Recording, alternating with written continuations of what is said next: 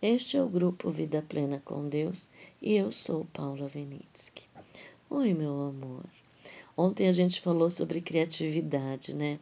Nossa, quando eu dava aula, como eu aprendia com eles. A simplicidade de ser feliz, né? Infelizmente, é, hoje em dia a gente vê crianças tão. Parece que os pais querem deixar eles mais adultos, né? Antes da hora. A gente tem uma pressa de crescer, né? E a gente não sabe como, quando a, quando a gente era criança, como a gente tinha semelhança com Deus, né? Deus ele olhou para a terra, era sem forma e vazia.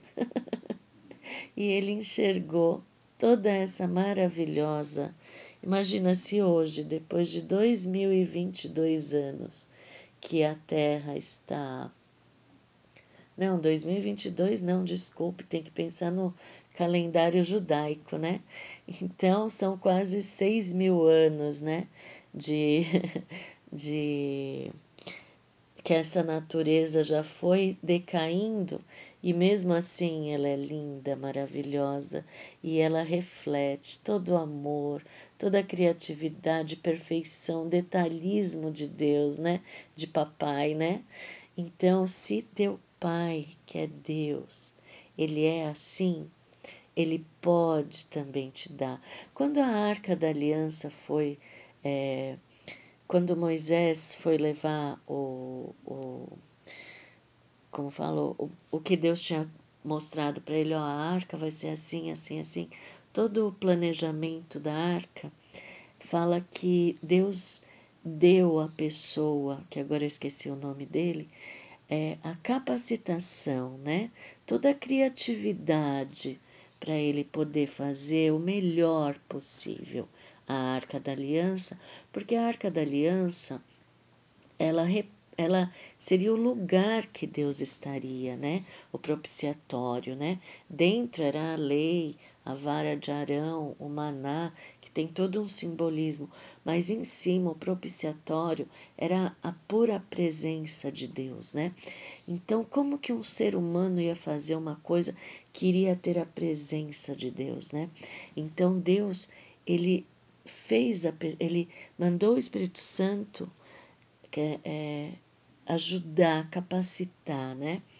Naquela época, Jesus ainda não tinha morrido, então Deus ainda não habitava, não tinha o espírito vivificado que Paulo fala, né? Depois que Jesus morreu e hoje nós o aceitamos como Salvador, então o nosso espírito é vivificado. O que, que quer dizer? O nosso espírito vira o propiciatório, a presença de Deus em nós, né? ah, nós, no Espírito, na nossa parte do Espírito, é onde o Espírito Santo habita dentro de nós, né? Então a gente vê que nós precisamos pedir a capacitação de criatividade para Deus. Nós precisamos olhar para as coisas que o mundo nos coloca e enxergar pela fé né? E isso vem de Deus, vem do Espírito Santo em nós. É isso que Jesus tinha, a mentalidade dele, ele enxergava além das limitações, né? Quando os discípulos tentaram tirar os espíritos daquele menino que o pai tinha pedido, e eles não conseguiram, e pensa, os discípulos, eles eram é, eles tinham tido a aprendizagem na prática com Jesus, né? E daí Jesus chegou e libertou o menino, né? E daí os discípulos chegaram e falaram: Jesus, por que que nós não conseguimos? Jesus falou: este tipo de é, entidade, ela só sai com jejum e oração. Mas Jesus não falou para o pai: espera aqui que eu vou jejuar e orar e depois eu vou voltar. Não. É que o estilo de vida de Jesus já era de jejum e oração. Vocês entendem que maravilhoso é isso? Então Jesus tinha tanta criatividade porque ele jejuava e orava, tá? Ele tinha intimidade com o Pai, ele tinha a presença do Pai nele, né? O Espírito Santo sobre ele. E ele não tinha pecado. Então, ele era a presença de Deus na terra, do Espírito Santo e dele mesmo, né, aqui na terra, apesar de ser homem, né? Então, ele olhou para aquela criança e pela fé, pela criatividade que ele tinha, ele sabia que ele podia é, libertar aquela criança, aquela, aquele jovem. Então, hoje eu digo para você, qual é a parte difícil da tua prisão mental? Peça criatividade, peça a graça capacitadora. Vivifique o Espírito, aceitando que o Espírito Santo está dentro de você, te capacitando. A capacitação vem com criatividade, né? É o enxergar as coisas invisíveis né? Então, não importa o que o mundo te diga, né?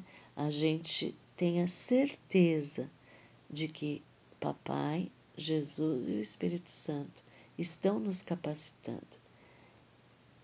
E eles se alegram quando a gente vê aquilo que foi nos dito que é impossível. Eles ficam felizes quando o impossível do mundo na sua mente se torna possível. Porque é neles que você confia, é neles que você tem a certeza, né?